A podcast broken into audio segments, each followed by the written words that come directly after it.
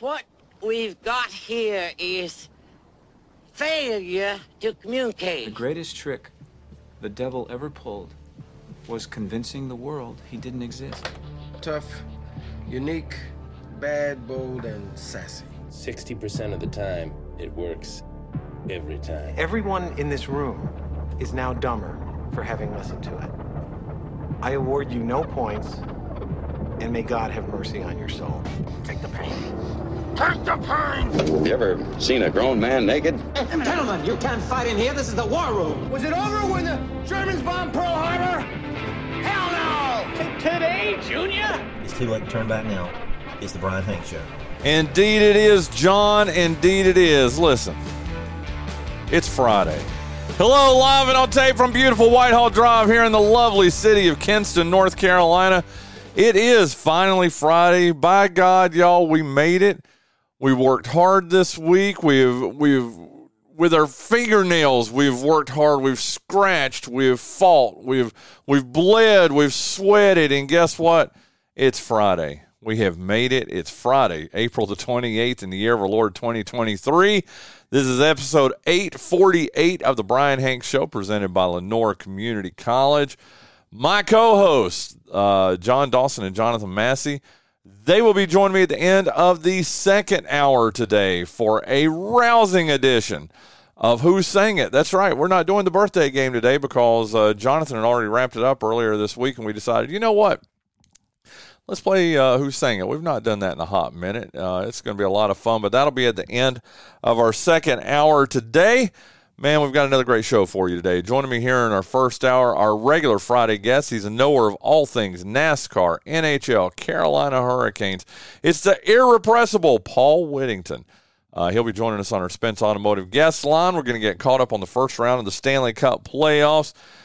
Whew, game six is tonight, man. A big, important game six tonight for the Canes in New York on Long Island. Uh, we'll, we'll, I'm sure we're going to, that's what I want to talk to him about first is just breaking that down and uh, just, I mean, I, am serious, just uh, finding out what happened uh, in our uh, last, uh, the last game that we played in and uh, again, just can't wait to talk to him about that. Uh, preview tonight's game, which I got to tell you, I'm worried, man. If uh, the Canes lose tonight's game and it's a game seven back in Raleigh, I'm not going to BS you. I'm a little bit worried. I really wonder, you know, when you've got that momentum stopped, uh, the way they did, they were up three games to one, could have wrapped it up last week or, you know, earlier this week and didn't do that. I'm I'm very very concerned. So anyway, uh, game six tonight. That game is at seven o'clock. It'll be on TBS. You'll be able to watch that, and then if there is a game seven, it's going to be uh, in Raleigh on Sunday. We don't know the time yet uh, because we've got all these other series that are uh, going on too that uh, that may be you know the if necessary kind of stuff. But anyway, you know what? Enough talk about that because we're going to talk to Paul about that. We're also uh, going to talk to him about uh, last week's NASCAR Cup race in Talladega. We're going to preview the Monster Mile in Dover and much more with him. Uh, man, I got to tell you, very excited about our second hour. Uh, not that I'm not excited about Paul because man, I love having Paul on every week, obviously.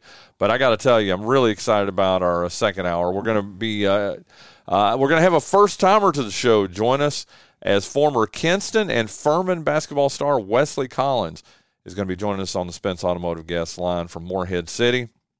Got to tell you, I had heard his name before, didn't know him, but I met him over the weekend at Jerry House, uh, Jerry House, Jerry Stackhouse's personal uh, North Carolina Sports Hall of Fame celebration in Raleigh on Saturday.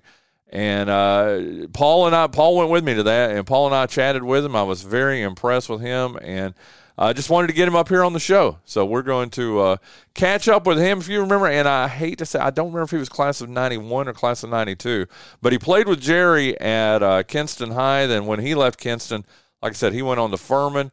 His son is going to be playing at Furman next year, and it just for you old heads, uh, for you uh, Kinston folks it's a, a, guy. I got to tell you, here's what's crazy. Uh, he's probably, if I'm doing the math here, if he's class of '91, he's probably what 32, probably 50 years old.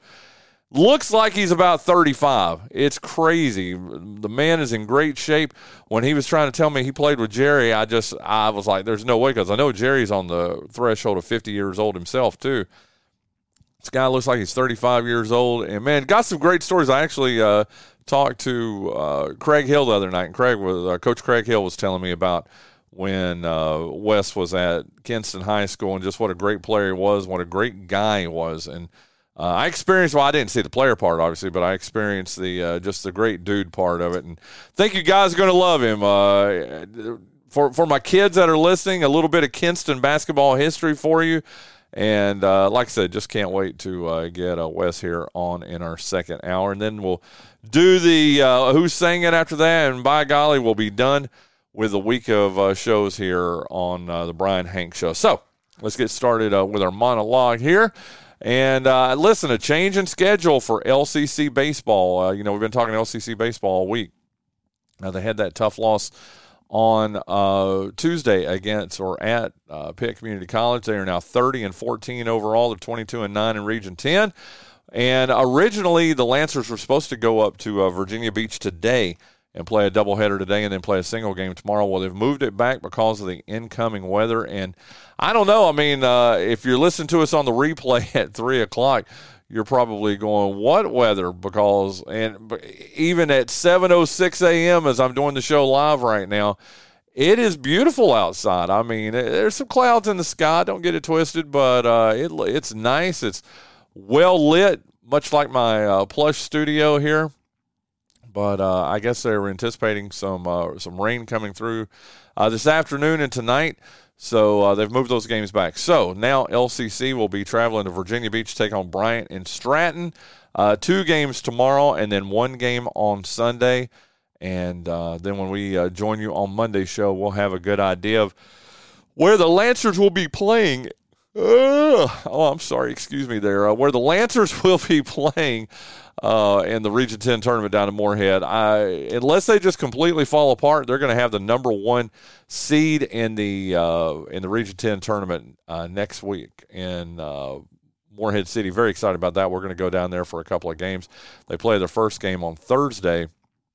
And I'm excited about that because if it's uh, if if they're the number one seed, it'll be the late game. But I don't mind, man. We're gonna have a, a good time uh, down in Morehead watching LCC uh, win their way to a Region 10 tournament and then to the College World Series. So uh, next week's going to be a lot of fun. Uh, but again, LCC, they play two games tomorrow. Uh, they play one game on Sunday. You know what? While I'm talking about LCC, why don't I uh, give them their plug? They are the title sponsor of this here Brian Hanks show, and we're so, so, so thankful for them.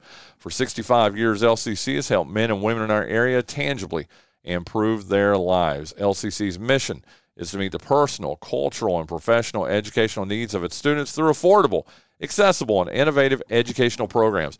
LCC has its main campus right here in Kinston at 231 Highway 58 but it also has satellite campuses in Greene County and Jones County.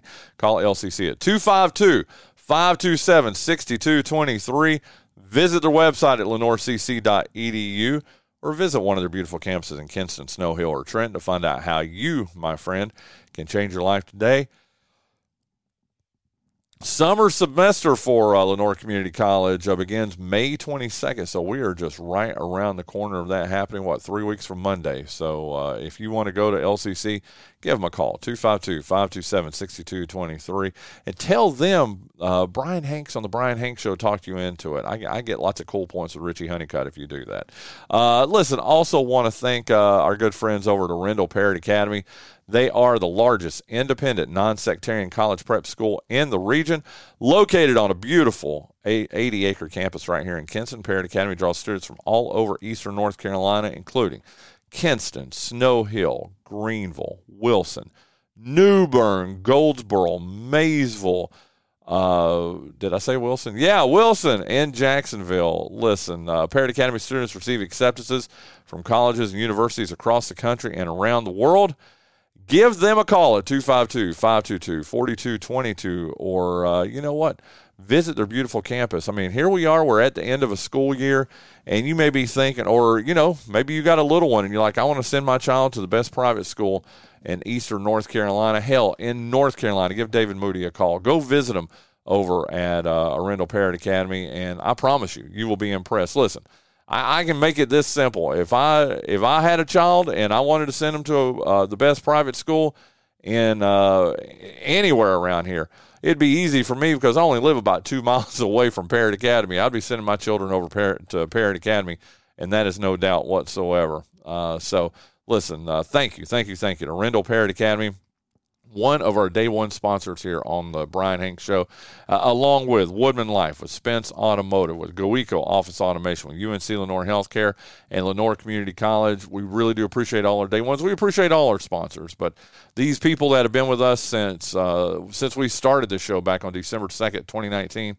Uh, you got to give them a little extra love. Now, listen, there's nothing wrong with get, giving and getting love from newer sponsors, uh, and we and we love every one of them. Uh, but I'm telling you, man, uh, your day ones, you never forget the ones who were with you from the very beginning. That's for sure. So there you go. That's our uh, hit you with a couple of sponsors there. Let's uh, and then our next one, Down East Wood Ducks.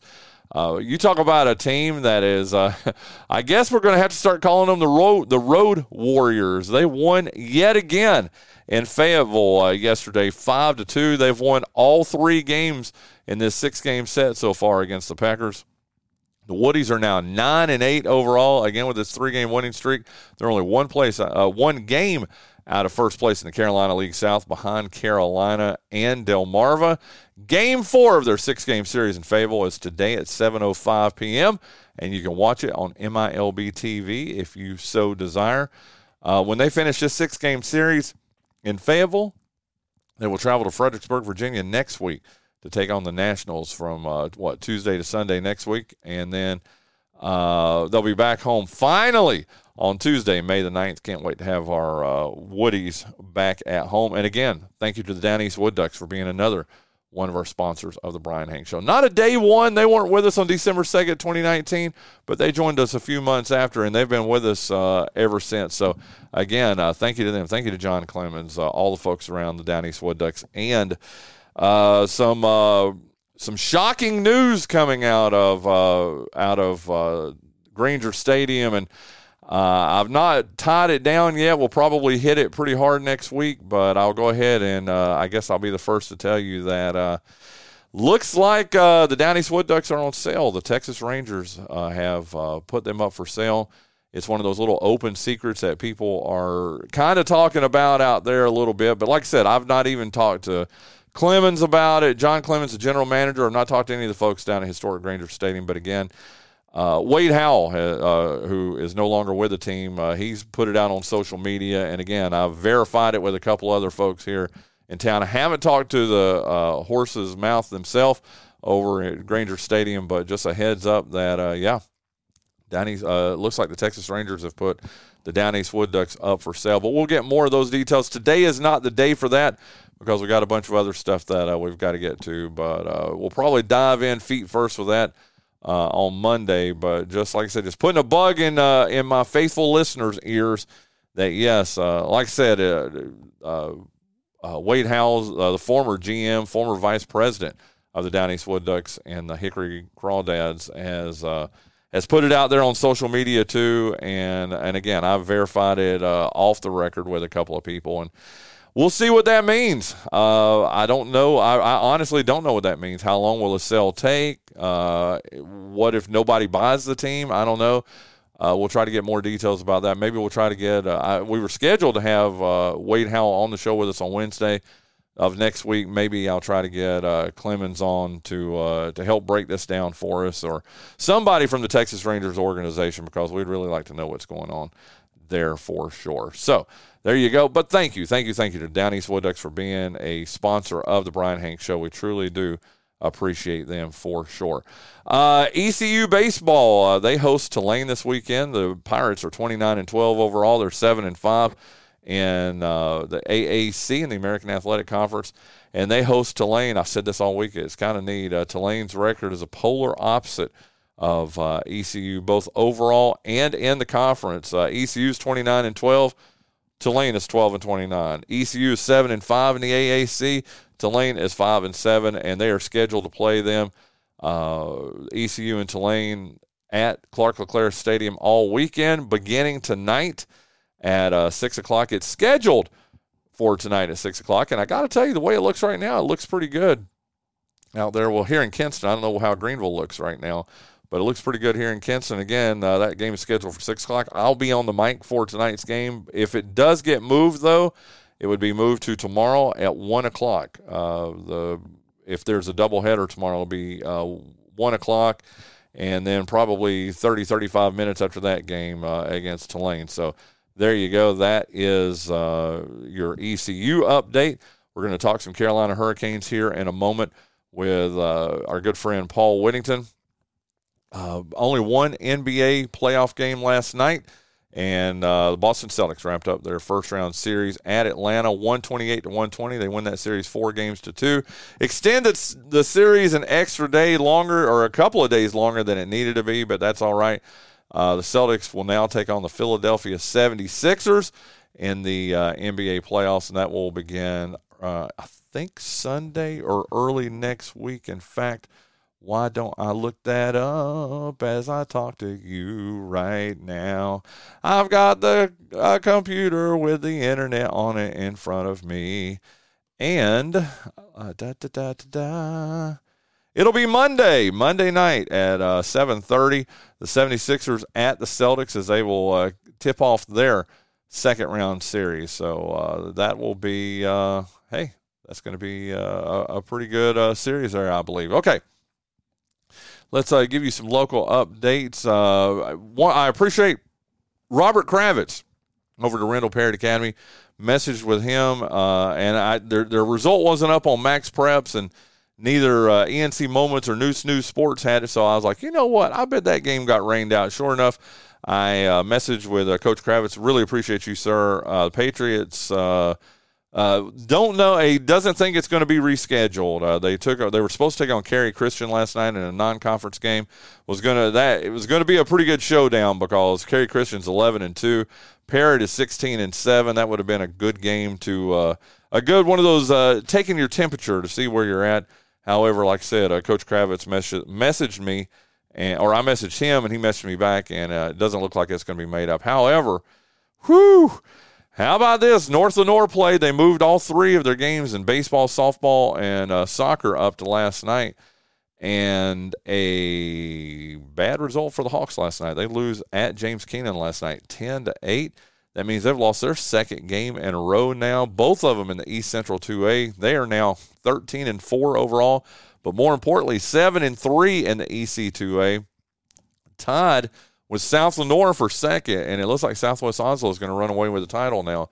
Uh, if they if they win out easily, if Southwest Onslow wins out, they're going to win the title. But uh, tough loss last night for uh, North Lenoir against Kenan, and, and like I said, I thought it was going to be played tonight.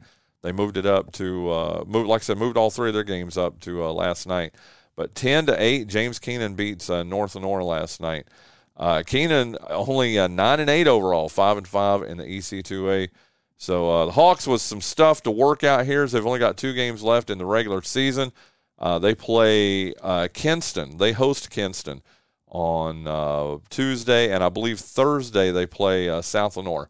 So uh, we're gonna, you know, obviously we'll be trying to get both coaches here on the show again from North Lenoir and South Lenoir. Jackson Massey, our friend from North Lenoir David Combs from South Lenoir and get them to talk about that because now it's it's shaping up. That is going to be uh, probably a game for second place uh, in the East Central 2A. And man, just what a crazy season! What a crazy, crazy season it's been. But again, North Lenoir some stuff to work on right now as they're uh, trying to wrap up their uh, regular season and losing games at the wrong time. It's never a good time to lose a game, I guess, but definitely struggling a little bit right now. Uh, four games scheduled for tonight and prep baseball, and we'll do them in chronological order here at 4 p.m. tonight. Bethel Christian, who is 10 and 5 overall, there at home against Wilmington Christian, who is 11 and 8. Uh, Greene Central, who has won 15 straight games in a row, they're 17 and three overall. They're 12 and 0 in the conference. They travel to Farmville to take on the Jaguars of Farmville Central. Uh, the Jaguars are 6 and 11 overall. They're 3 and 7 in conference play. Kinston is uh, 1 and 14 overall. They're 0 and 10 in the conference, uh, coming off that loss to Spring Creek Wednesday night. They travel to Beulahville to take on uh, East Duplin, who is 11 and 8 overall, 5 and 4 in conference. And then South Lenoir will be at home tonight in a non conference game against Ayden Grifton. South Lenoir is 11 and 6 overall. Ayden Grifton is 12 and 8 overall. So that's your baseball update. How about softball? Uh, only one game last night. North Lenoir defeated uh, James Kenan last night, nine to two. And uh, the the the Lady Hawks, the Hawks softball team, uh, stopping their slide a little bit. They're now ten and five overall, six and four in uh, conference play. It drops Kenan to four and twelve overall, two and eight in the EC2A. And then we've got three games tonight scheduled in softball. Bethel Christian at home against Wilson Christian. Bethel Christian is seven and two. Wilson Christian is ten and eight. Uh, Kinston is uh, traveling to East Duplin. Kinston is 0 and 14. They're 0 and 10 in the conference, and East Duplin is in first place in the EC2A. They're 14 and 4 overall. They're 9 and 0 in conference play, and then Greene Central is 0 and 19 overall. Uh, 0 and 11 in conference play. They travel to Farmville to take on the Jaguars, who are 12 and 7 and 4 and 6. Uh, how about girls soccer last night? Uh, we had uh, a couple of games last night. Nor, or, uh, North Lenoir lost another tough game. Another they've now lost at least two and maybe even three two to one games this year, but definitely back to back games have lost uh, two to one now as they fell to a very good, or actually not a very good James Kenan team. They lost two to one. North Lenoir fell to six ten and one, three and six in the conference. James Kenan improved to uh, two eleven and one, only their second game win of the season. They're also two and six in conference play. There are a couple of uh, girls soccer matches today, and uh, one of them is right here in Kinston. Is Bethel Christian, who is one and seven overall. They will take on Wilmington Christian, who is eight and five. That game is at four o'clock today, and then Parrott Academy, who is eight and seven overall. They're going to have a uh, mighty tall hill to climb, Paul Whittington, as uh, Parrott Academy travels to Rocky Mount Academy, who is 15 and 0 this year. So, uh, if you were setting the line for that match tonight, Parrott 8 and 7, Rocky Mount Academy 15 and 0, what what kind of spread would you give uh, in tonight's game? Who's the home team? Rocky Mount Academy 15 and 0 against Parrott, who is 8 and 7. Uh, maybe minus one to uh, to Rocky Mount. Really? Just minus one? See, I would go higher. I would probably say minus. I think I would say minus four and a half goals. I, I think that would that yeah. would encourage. See, you got to encourage people to bet because if you gave me that minus one, dude, I would be jumping all over Rocky Mountain Academy, and I mean, I'd be I'd be uh, putting all your clothes, all your mom's clothes. You know, uh, I'd be betting all of that and all her jewelry she makes, and dude, even her Barbie dolls, man. You went to a very weird place very, very quickly. Paul, I'm Brian Hanks. Have you met me? Hi, I'm Paul. And you're Brian. I am sorry. I was taking a sip of this disgusting body armor fruit punch. Do you drink body armor? I do, but not the fruit punch. It's I not... like the uh there's a couple of flavors I like. I like cherry lime and and I like blue raspberry. Those are the two that I'm like really high on. Well, I've got a cherry lime in the refrigerator. Got it, and it's not that bad. I'll tell you the one that is bad though is the strawberry banana because I love strawberries and I love bananas. But man, strawberry banana body armor, dude, not good, not good at all. Yeah, that's fair. That's fair. I, I'm not the biggest fan of artificially flavored banana products. Like the nastiest, the nastiest dessert in the world to me is a banana flavored popsicle absolutely disgusting. I know you probably love them because you love all the weird things in life, but but I, but I don't like strawberry banana. Well, here's the thing: I don't remember last time I've had a, a banana popsicle per se, but I've had yeah. those uh, real fruit popsicles. You know what I'm talking about? Uh-huh. That yeah. that aren't artificially flavored, and I know I've had a banana one. Man, I'm telling you, uh, the peach ones are really good. The strawberry mm-hmm. ones are really good, but I can't remember last time I, I had a banana them. one. I love the strawberry one. Oh, I, I, don't think I've had the banana one, but uh, Sam gets those for for the house from time to time. And the strawberry ones are, are really really. good. Well, there you go. Well, I would be remiss. You brought her up, and uh, you announced here on the show a couple of weeks ago that, or was it a couple weeks ago, or was it last week? Man, mm-hmm. time, time flies. Anyway, that uh, your beautiful wife Samantha and you are having a child. You you told us you were about ninety two percent certain it was yours, and uh, I'm joking, man. Uh, but just catch us up. How's she doing? How's the baby doing? How are you doing? How's the uh, getting the house baby ready? All that, dude. Yeah, well, we're we're to be working on the the the room that has been designated the nursery. Uh, we're to be working on that over the weekend. Uh, we're up to about 95% certainty that it's that it's mine. Uh, so so we're trending in the right direction there still. Um, and, and listen, I'm doing fine, but nobody really cares how I'm actually doing. Uh, they, no, they no, only no. care Time about Baby and time, Sam. Time out. I know you care. I know you care. I, I believe I care, and I asked. appreciate yes, that. yes. You did, you did, you did. You you asked, but I was just saying, like nobody actually really cares how how the guy's doing in the situation. They only care about about the girl and and the baby. Uh, Sam's doing well. She is doing well. Um, had a rough couple of days uh, with just nausea and things like that. Things to be expected. Um, baby is, I think, at last check, the size of an avocado. Uh, we're we only we only really get uh, fruits and vegetables when it comes to figuring out like the baby size right now. So hopefully we're going to be graduating into like sports balls here soon. Um, and we can move past uh, all the fruits and veg- vegetables because we're about out. If we're being honest, we're well, about out. There you go. Well, I guess a baseball is bigger than an avocado, right? Um, yeah, depending on the avocado, yeah. there you go. But so they, they have be- like an oblong kind of kind of shape to them, though.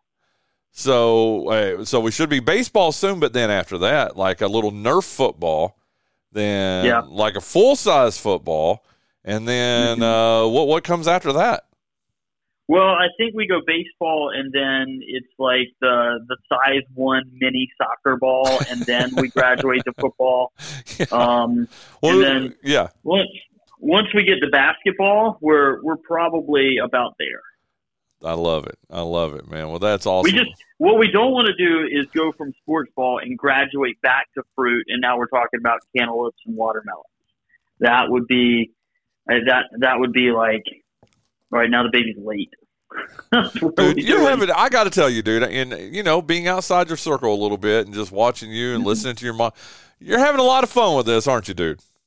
I am. I am. I'm having a blast, um, and and I can't wait till the baby comes, and and we hope that he's healthy. Uh, it is going to be a boy, uh, but but yeah, I'm I'm having a blast with this. I don't. I like to remind Sam that I don't understand why she's feeling this way because I feel fine, and she's like, "Well, it's not your kid, but you keep saying, you keep telling everybody we're pregnant, so I'm just telling everybody I feel fine." Well, I got to tell you, when I was going through all this with all my buddies and all, you know, the guys I went to high school with and friends that were my same age back, you know, probably 20 years ago, about where you're at right now, you know, late 20s, early 30s, uh, and even some of the friends I had that had kids before that. One of the things that I noticed, and you know, as being a, being an observer like I am, is that uh, l there were like some of the guys, and I'm telling you, when I say some, I'd say 65, 70 percent of them, Paul, would gain the sympathy weight with their with their wife, you know, because you know they're trying to take care of their wife, and you know, uh, as she's gaining weight and as she's you know getting a little bit bigger, and uh, I I got to tell you, Paul, I noticed my guy friends would get a little bit bigger too. Are you worried? Are you worried about this phenomenon happening to Paul Whittington? Yes, I actually told Sam this morning before she left the house, like I'm joining a gym tomorrow. Okay. Um, those those words actually came out of my mouth this morning. Uh, not because of like like I have there's there's a certain figure we got to keep for for the military to stay happy and in and in the good graces. So um, no, I'm I'm not actually like really worried about that. I have a uh, a pretty sti- strict diet regimen uh, that includes a lot of a lot of Busch Light. Um, Notice, notice, folks, he didn't say Busch. He said Busch Light. Yeah, so that means Light. you are looking right. out for your uh, your girly figure for sure, there, dude. did, did you know the Canes play today? They do. We're going to get to, but I got one more thing to talk about before, dude. I got you till the top of the hour, right? Yeah, you do. Okay, good, good, good. Dude, we got thirty minutes, man. We're good. I just, uh, there, like I said, there's some of this peripheral stuff that I wanted to. We're talking. we're talking about my weight at this point. well, I wanted, and I thanked you several times over the weekend, but I wanted to do it here on the air too, especially yeah. since uh, our second hour guest is going to be Wes Collins. Remember the gentleman that we met that nice. was wearing the yeah. exactly. He's going to uh, catch us up on. Uh, or take us down memory lane back to uh, Kinston basketball in the late 80s, early 90s. You know, he played with Stackhouse uh, mm-hmm. all three years, and then I think even in middle school they played together too. So uh, we're going to talk to him about that and talk to him about his career at Furman. He's got a son that's going to be going to Furman and playing basketball next year. Dude, he's got, let me pull this up here. This was amazing what he told me. His daughter, let me find, she is the number one. Check this out. I didn't even realize this until he sent it to me, and he even sent me the screenshot showing it to me. His daughter, Paul, is the number one high jumper in the nation in the class of 2024. Oh, wow. How crazy is that? And she's uh, number three overall in all grades, but number one high jumper in the nation. I believe she's going to Carolina. She's going to be uh, running track for uh, Carolina. His son is going to be playing basketball at Furman next year, dude. That's crazy. Isn't isn't high jumping like reverse limbo? dude, may, I, may I get your permission to use that line? Uh, when yes, when absolutely. and I will even say copyright 2023 Paul yes. Whittington. How's that? I like it. I like it. But listen, I wanted to thank you uh, here on the air. I mean, I want to do it here on the air. I know I tried to thank you enough last Saturday, but you were my plus one for the Jerry Stackhouse uh, after party uh, from him being inducted to the North Carolina Sports Hall of Fame. I talked a little bit about that on Monday's show about the Hall of Fame itself, but I, I saved this till today. Of uh, like I said, uh, you going with me to that party in the in the Sage Room in downtown Raleigh. I had never been there before. Who did I talk? I talked to somebody earlier this week oh crap, who was it? I was talking to somebody, and they were very familiar with the Sage Room and said, hey, "Yeah, that's a very nice place," and I was very impressed. I just wanted to get your impression of our. We we had. Uh, now we were sort of wallflowers a little bit. We didn't know a lot of people in there. We knew Nick Harvey. I got I met uh, Wes Collins, who, like I said, will be our second hour guest here. But dude, I had a lot of fun. Did you? I, I did. I, I had a blast. It was it was a lot of fun, and and uh, big big thank you to to you for the invite. Big thank you to uh, Jerry Stackhouse and his group for all their hospitality. The, the open bar was definitely uh, much appreciated. Um, it was it was a, it was a cool event. I knew absolutely nobody other than Nick Harvey. Yep. Um, uh, the the great lawyer of Kinston, Nick Harvey. I uh, love him to death. And um, I I don't know Jerry Stackhouse, but I know what Jerry Stackhouse looks like. Um, so so if I pass if I pass Jerry Stackhouse on the road, I'd be like, oh yeah, there's Jerry Stackhouse. That's cool. Um, other people, no clue. I, I know Rasheed Wallace was there. Uh, one of one of uh, Jerry's teammates at, at Carolina. I think they played together in the NBA for for maybe a season or two. Um, but again, wouldn't know Rasheed Wallace if he if he walked up to my front door right now. Okay, well, no. What if he walked up to your front door and barked? Oh, I'd be ah, she. There, there, you are. He, and he did some barking. He did while we were do there. some barking. That's what you know. Because I posted a few pictures, uh, you know, on Facebook, mm-hmm. and I had a couple people here in town ask me, "What was Rasheed like?" And I was like, "You know that vision or that." Now, bear in mind, I'm a lot older than you, uh, Paul. I mean, I'm 20 years older than you, so I grew up and I covered Rasheed Wallace when I was with the Gaston Gazette, and he and Jerry were playing for Carolina. I covered them in the ACC tournament back in uh, what 1994 and 1995. Yeah. So, I mean, I remember, you know, both of them. I, I worked the locker room with both of them. And Rasheed Wallace is almost exactly like you thought he would be. He's uh, what, what gregarious. He he was very polite. Tell him what he said when I, I, was like I wanted to get a picture with him, and you took the picture of us. Tell him what he said. Where's the camera? That's all he said. Hey, just, Go Brian, ahead. Brian walks up and says, "Can I get a picture with you?" And it wasn't yes, it wasn't no, it wasn't any sort of like really friendly greeting or anything. It was just Where's the camera? But he wasn't rude either. But it was just no, no, he wasn't. He, wasn't. he had a smile on his face. Yeah, yeah. But it was just the tone. I'm with you, dude. It was just the tone that he said it. Where's the camera? It was sort of uh, monotone, which he definitely mm-hmm. was not the rest of the night. And it was just, you know me, dude. And I, I, think I've said it here on the air before. And of course, Linda knows this. I love to people watch. I mean, more than anything, I think that's what made me a halfway good reporter. Was I am an observer. I'm somebody that likes to sit back and I mean, don't get it twisted. I like getting in the middle of stuff sometimes, but this was an event that it was not a Brian Hanks and Paul Whittington get in the middle of kind of thing. It was uh, it was just awesome. I loved all the little video highlights that uh, someone had put together of his career and of people in his past, uh, you know, wishing him, you know, congr- or congratulating him. He had a couple of players. Now we didn't stay for the whole thing. We left about what forty five yeah. minutes before it ended, I guess. But uh, but he had like players from Vanderbilt. He had some people from Kinston that uh, you know wished him well, and some former teammates. And I just thought, dude, that was about as classy. And, and, like I promise, we're getting ready to get to Carolina Hurricanes here in a second, dude. But just last song, I just thought it was as classy and as well put together an event as something as anything I've been to in a while, dude. It was, it was, it was really cool, and, and congrats to, to Jerry for his induction into the NC Sports Hall of Fame. Uh, and that's that's what we were celebrating this this weekend. And uh, it was it was a great event. Um, if if Jerry Stackhouse is ever is ever watching a montage of his career highlights uh, and and people wishing him well, don't don't don't talk to him. Don't make sure he can hear the TV. And I won't and I won't tell the story. I won't tell the story. We'll oh, leave yeah. we'll leave the curtain pulled. But uh, yeah, don't um don't interrupt Jerry while he's watching his own highlights and and hearing people uh uh, congratulate him on going into the Sports Hall of Fame. And the worst uh, part uh, of that, was, and I can't even speak to it, dude. You're the witness I to know. it because I had stepped to the restroom. And then I'm in the restroom doing my, you know, whatever you do in the restroom. And then I hear yeah. a lot of laughing and a lot of clapping coming. And then you told me what happened. But like you said, mm-hmm.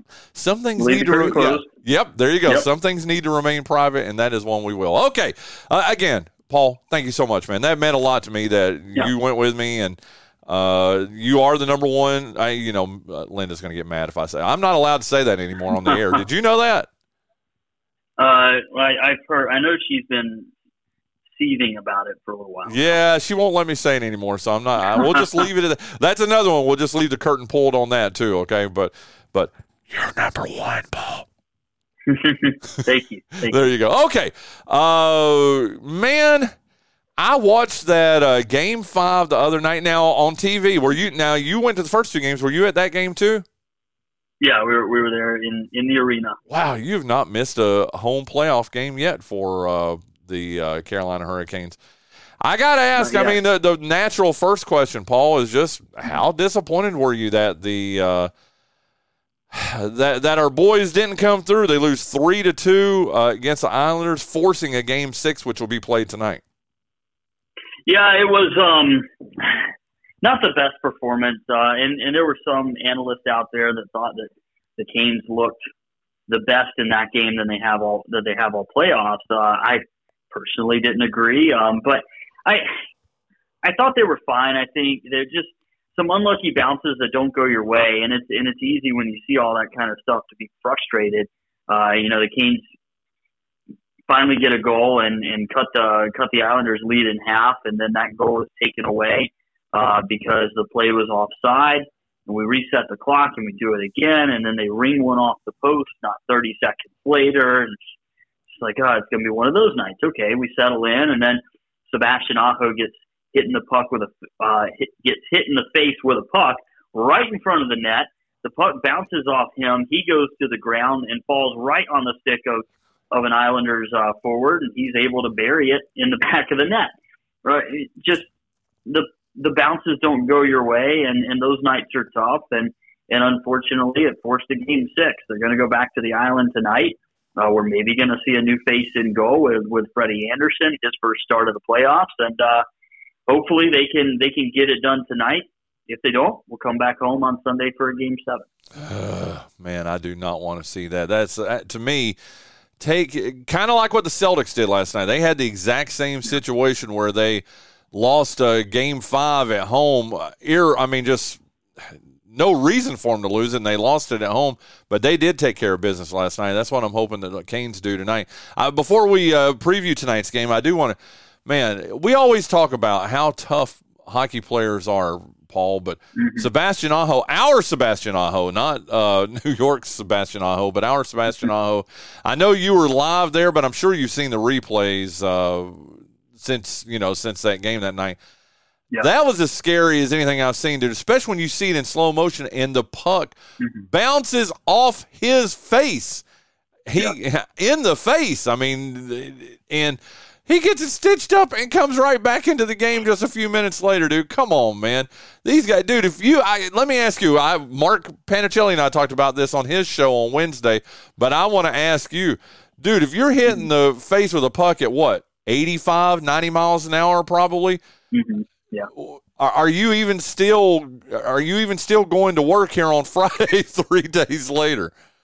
No, I, I'm, I'm gonna lay, I'm gonna lay on the ice and play dead and cry for about 30 minutes um, before before I ever move. And I mean, he's on the ice for like less than 30 seconds. He gets up, skates off, gets stitched up, and comes right back out. But yeah, hockey hockey players have to be some of the toughest athletes in the world.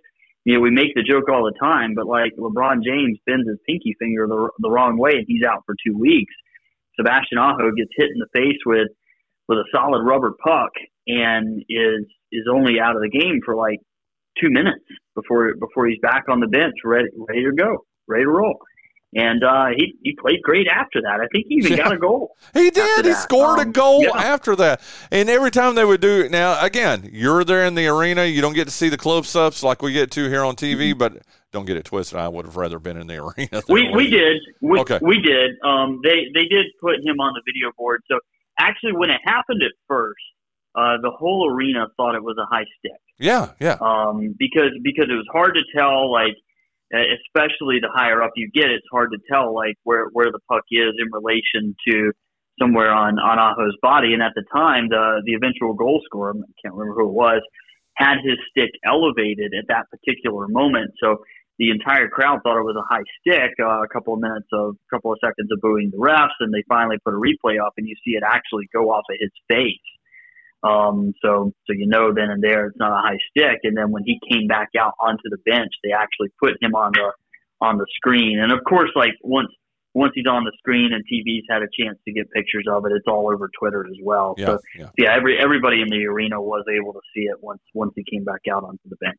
Dude, it was again. I just I salute him. I salute hockey players. I've always said this, dude. I wrote a column about this for the Gaston Gazette back in I don't know in the 98 99 range when I was covering the ECHL and I'd had a chance to, you know, for a season or two cover the ECHL along with, you know, doing NFL games, Major League Baseball and minor league baseball and uh what am I forgetting? Uh, uh anyway, just all the major sports dude, hockey players, they are the real deal, man. And I still say to this day, Paul Whittington, they are the best athletes, man. I mean, mm-hmm. between the skating and having to be so proficient as a skater and then handling a puck and skating yeah. backwards and everything. And then on top of that, that doesn't even mention you could do all that, but still, like you said, do the Duke flop, you know, on the ice when someone mm-hmm. touches you.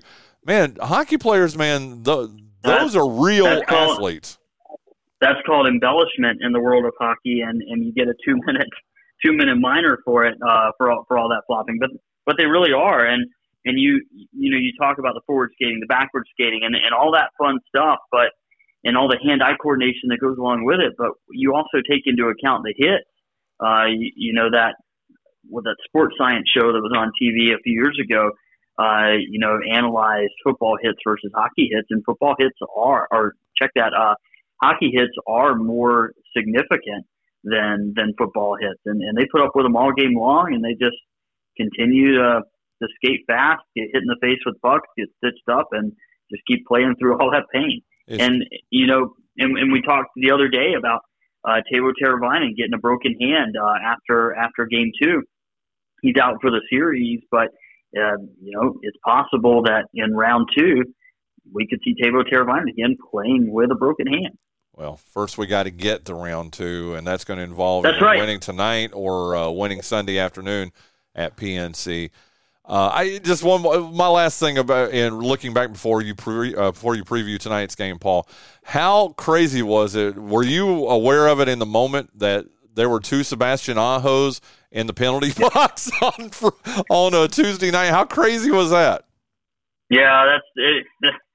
This whole series with with the two Ahos, uh, of course, every every time those two are on the ice together, they're highlighting it, whether it's on TV or, or in the arena. But but but it is a very unique situation having both of them in the in the penalty box. It was. It was so crazy. Okay, let's preview tonight's game. It's Game Six of the Stanley Cup playoff first round between the New York Islanders and the Carolina Hurricanes. It'll be played tonight. You can watch it on your very own TV if you want to at 7 o'clock on TNT. Uh, between uh, game six, Carolina's up three games two. Give us a preview of tonight's game, Paul. Yeah, I, I believe that we'll see Freddie Andersen in the net tonight. Um, they'll give they'll give Antti Raanta a break, and, and we'll see his playoff debut for the for the season. Uh, they're going back to Long Island, a pivotal game six uh, for for the Canes. It's win and go on to the next round to to face the winner of the Devils and the Rangers series, or it's come back to Raleigh after a loss and and force a uh, winner take all game seven. Uh, hopefully, hopefully we're not in that situation. Uh, I don't. It's it's hard to make a prediction for tonight. I, I feel a, a little bit as if now that both teams have gotten a win on the road, that that this game really could go either way. And and I think for the Canes, it's important to to score score first, score early, get that out of the way. Um, every single game this in this series, the team that has scored first has gone on to to win the game. So so I think getting that all important first goal, get it early in the first period, knock that out of the way, and and get to your game as quickly as you can. I think that's the recipe for the Hurricanes tonight. We'll see we'll see. It's, uh, going to be a ruckus crowd up there at uh, what is it, UBS Arena on the island up there in New York. So, but um, hopefully, hopefully the Canes can come away with it. And I said a minute ago, they get the winner of the New Jersey uh, Rangers series, uh, the Devils in the Rangers series. That game, uh, the Rangers jumped out to a very quick two two game lead.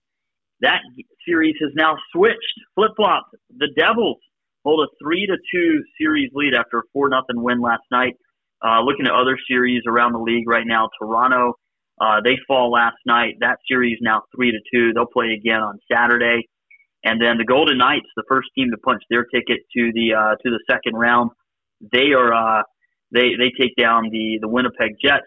Looking at other games around the NHL tonight, the Bruins and the Panthers. Uh, they'll be in Florida.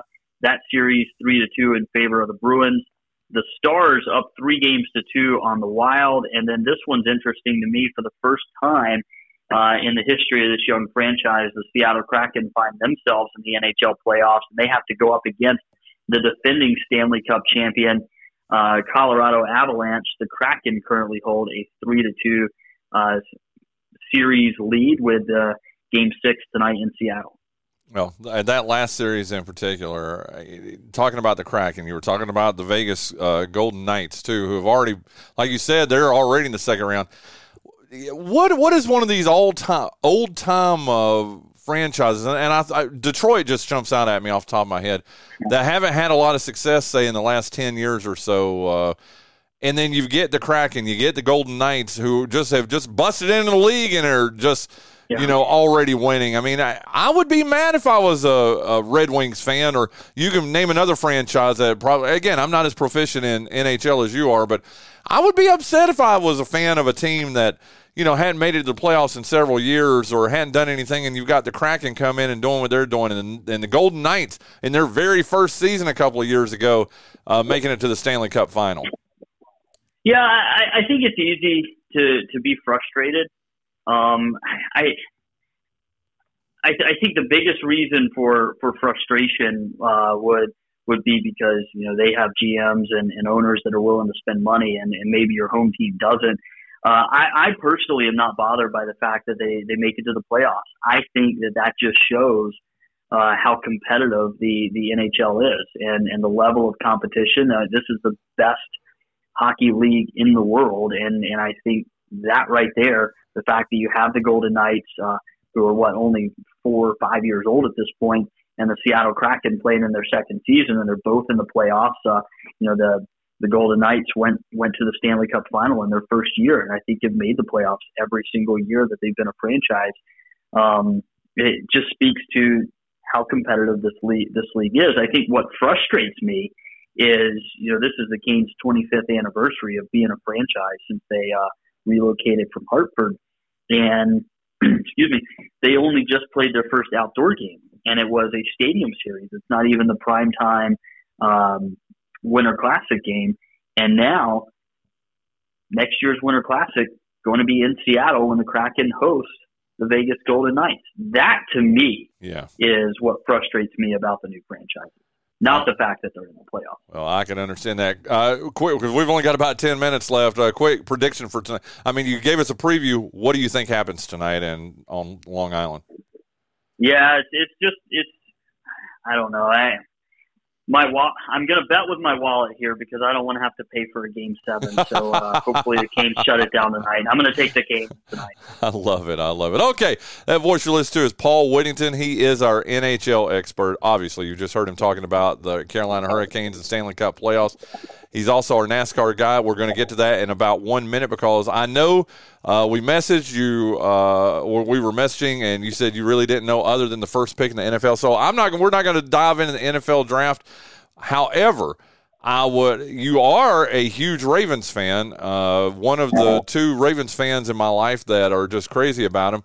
How uh, just your emotions uh, when you find out Lamar Jackson uh, re-ups for five years with all that guaranteed money. And I mean, he is going to be your starting quarterback in Baltimore for the next five years, probably. Uh, your thoughts on that? I uh, I'm glad it's over. I'm yeah. glad it's over. Uh, I'm glad we don't have to talk about it anymore, and and we can move on and and get ready for the season. I will tell you though that I was a little bit annoyed that the story broke really just a couple of hours before before the draft, which I, in my opinion, just kind of took some of the spotlight off the draft and, and the young kids that are that are becoming the first few picks in in the NFL in the NFL draft. So uh, I didn't I didn't love the timing of it, but I'm glad it's over. And we don't have to talk about it anymore. And Lamar Jackson's going to be a Raven for at least the next five years. Are you happy with it though? I mean, I mean, not just that yeah, the, yeah, the story's I, over, yeah, but I, are you happy to have him as your quarterback for the next five years? I am. I, I mean, I've long said that that I thought he was our guy. I mean, I was at peace with the fact that he might not be here next year, and I, I was I was fully prepared to embrace a new quarterback. But I mean, I, I think he is the future of this franchise. I think a lot of the pieces have been built around him. Uh, so, yeah, I'm I'm I'm certainly glad that he'll be back next year and, and for the next few years. Well, got him a good receiver last night uh, too, so uh, you should be pretty happy with that. That uh, it, I mean, again, it looks like that uh, they are doing their best to build around him, which which is really all they've needed to do. I mean, I, am glad it's done for you, for Scott, but uh, man, I think uh, I think it's going to be you guys are going to be in good shape. Okay, NASCAR last week, you were in, well, not you, but the series was in Talladega. And doggone, if Kyle Busch, right place, right time, wins his second race of the of the season uh, with a last lap crash.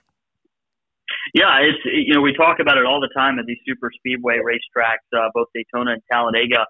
Uh, you just have to run your race, and you have to be in position at the end, and and that really applies for for any race. You know, run run your race, stay near the front, be in position at the end, and you might have a chance. But that's just so true at tracks like Daytona and Talladega in this pack racing format where you don't have to lead any laps. You just have to lead the one that matters, and that's the last one. Um, and and I know Ryan Blaney's frustrated because he's still searching for his first win since like 2021. Uh, it's it's been a long time since Ryan Blaney went back to victory lane, and he led the most laps, but unable to come away with a win because it was him that was involved in that in that uh, last lap crash. He was able to get through it, but because he had to check up for for the 23 after he started going around on the on the white flag lap. Kyle Busch was able to drive right around and and take the checkered flag. So uh, it's all about being in the right position at, at the right time. And and fortunately for Kyle Busch, he was he was running right there when when the leaders got tangled up, and he was able to drive right past them and, and get his second win of the season. Well, I wanted to ask you this. Panichelli and I talked about this on Monday's show uh, mm-hmm. right after the race. Kyle Busch's last super speedway race win was in 2008. Okay, so we're talking 15 years ago, dude. If I remember, you were still in high school 15 years ago, right? I graduated in 2008. There you go. Well, eh, but when he won his last super speedway race, you were that's your senior year in high school. Here's what we were trying to figure out. And we just real quick went through the field and looked at. We were trying to figure out who was who were full time racers on the NASCAR's top circuit, Winston Cup, whatever it was called then, probably Sprint Cup or Nextel or whatever the hell it was. But who were the the full time drivers 15 years ago? And I'm just going down the field. I think Keselowski was 15 years ago, right? Yeah. Yeah, Kevin Kevin Harvick certainly, Denny Hamlin, Denny Hamlin certainly yeah. been there, and who else? Um, it's it's not many other guys. Uh, Aric Almirola was Almirola. No, no, okay. no, no. Um, AJ Allmendinger might might have been around. I'm not sure about Brad Keselowski. I don't okay. think he had signed with Penske yet. Um, but is that not crazy though? That 15 year you know drought between super speedway races. Yes, this is 62 62nd uh, victory overall in his career, but I just thought that it's almost like you know. Listen, I feel about Kyle Busch the same way I feel about LeBron James in the NBA, the mm-hmm. same way I feel about Tom Brady in the NFL. You know, I'm not a fan of them. Even Michael Jordan, I was never a, Jordan fan anyway. I love his shoes. I think he makes great shoes, but you know, I, am not a fan of all, but you got to respect him. And that's how I feel about Kyle Busch is, I mean, especially when you look at a number like that, dude. I mean, 15 years between super speedway wins and, uh, you, you don't have to be a fan of Rowdy, but you got to respect him, don't you? You, you certainly do. Uh, he he is definitely one of the best drivers of our time. And and after a quick uh, search here, Brad Keselowski made his Cup debut in 2008.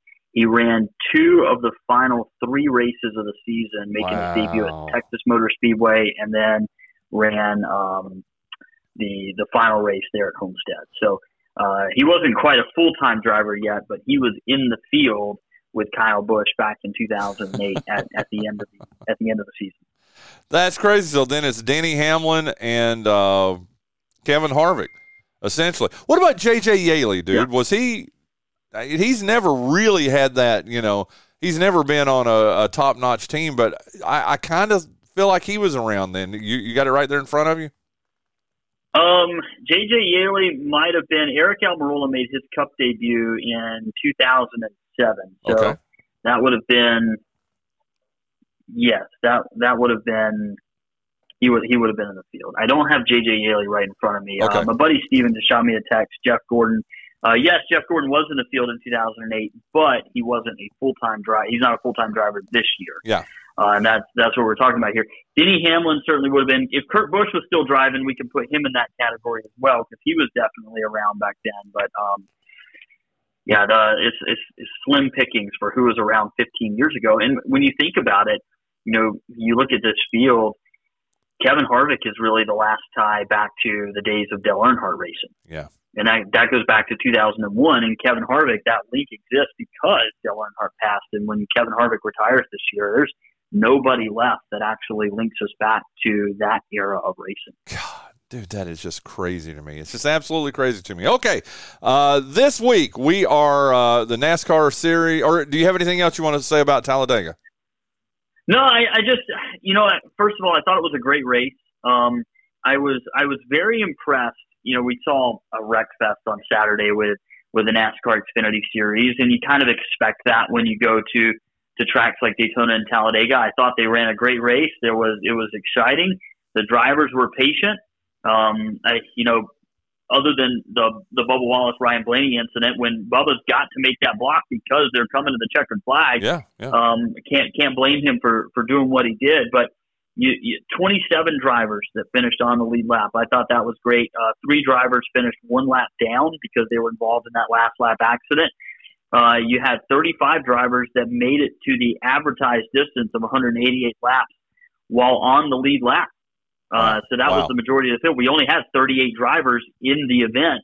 35 of them go the advertised distance and run it on, run it on the lead lap. And then ultimately, you know, we had the two overtime finishes and ended up running 196 laps. But uh, congrats to Kyle Busch, and now we can look ahead to Dover this weekend. Uh, one of my favorite tracks too. I've actually covered a race up there before too. Uh, the Monster Mile in Dover, and just one of those old style tracks. I mean that that I like. I mean, and, and, listen, nothing against Vegas, nothing against Texas Motor Speedway, or you know any of these newer newer cookie cutter kind of tracks. What I consider, man, a very unique track, a very unique layout.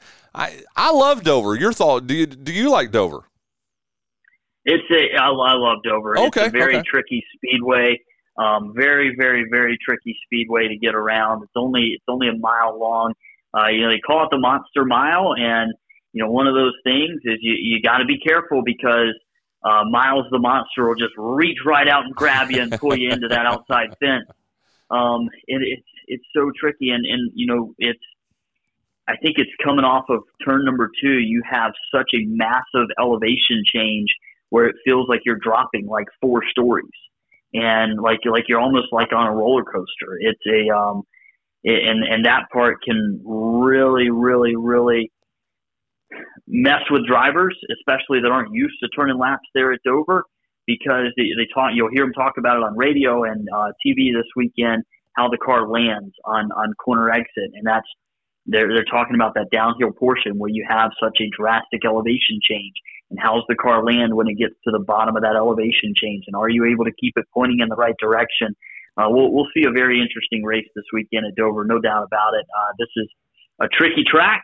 It's got one of the coolest trophies in all of NASCAR because they give you that monster, that Miles the Monster statue with a die cast of, of your car in, in the, the palm of the, the the monster's hand, and then your car actually goes up. The the massive statue that they have outside the racetrack there of Miles the Monster, uh, a, a full size replica of your car actually goes into into his hand. I think it actually might be the winning car, I, but I know with the next gen car, you know, with with things being at, at such a premium right now, I think it's a uh, just a mock up whether they actually put in Miles the Monster's hand, which is which is really cool. It is extremely cool. Okay, uh, last question here as we wrap up our first hour in two minutes. Uh, who you got? I mean, who are who are the favorites, and uh, who is Paul Whittington picking to win uh, this week in uh, Dover? Yeah, it's tough. Uh, we've this will be the 105th time that we've run at at the Dover now now called the Dover Motor Speedway, now a Speedway Motorsports Incorporated property. Excuse me Chevrolet has actually won five of the last 10 uh, Dover races. Four of those five wins have been by Hendrick Motorsports. The only other win, not Hendrick, that was Chevrolet was Kyle Larson. He won in 2019 with Chip Ganassi Racing. I like the Chevrolets this weekend. I at these kind of racetracks, I just think Hendrick Motorsports is the team to beat. I, I think I like Alex Bowman this weekend at, Okay. at Dover. I love Who it. you got? you know, I, I've not done enough research to give you an educated opinion. I don't know. I would love to see. I'm with you. Uh, you were talking about uh, the guy who finished Ryan Blaney. I'd love to see Ryan Blaney. I mean, I just he has been patient. I think he's one of the the the great personalities in racing right now. But dude, I like the guy with the black hat every once in a while, and I think Ross Chastain. Uh, Yeah. I would like to see him. So I think that's who I. That's who I. I, I know he's a Chevy driver and all that. And I, you very rarely hear me go Chevy, but dude, I like the guy with the black hat sometimes, and I, I'm going. I think it's going to be Ross Chastain. How's that? Yeah, I, I like that pick. I, I, he's a he's a threat to win every single weekend, and that team just continues to get better and better. Well, very good. Well, listen, uh, Paul Whittington, for the last time, I will thank you for uh, being my plus one last weekend. I appreciate you, dude. I appreciate you taking time out of your schedule to uh, talk to us every Friday. And, uh, dude, uh, hug Sam, give Sam a gentle hug for me and for your mom, and uh, we'll talk to you soon, okay? I'll do it. Thanks, Brian. Have a great weekend. We'll we'll see you next week. There you go. That's Paul Whittington, our uh, NASCAR, our NHL expert. Uh, just uh, we really do appreciate him. Uh, again, like I said, uh, joining us every week. So, uh, man, Hurricanes, come on. Let's get a win tonight so we're not having to worry about uh, a game seven on Sunday, which I may try to go to if they do play game seven on Sunday in Raleigh. But anyway, let's get that squared away. So, again, thank you so much to Paul Whittington for joining us here in our first hour. Coming up here in our second hour in just two minutes, uh, we're going to have Wes Collins joining us from uh, from uh, Morehead City here on the Brian Hanks Show, presented by Lenoir Community College.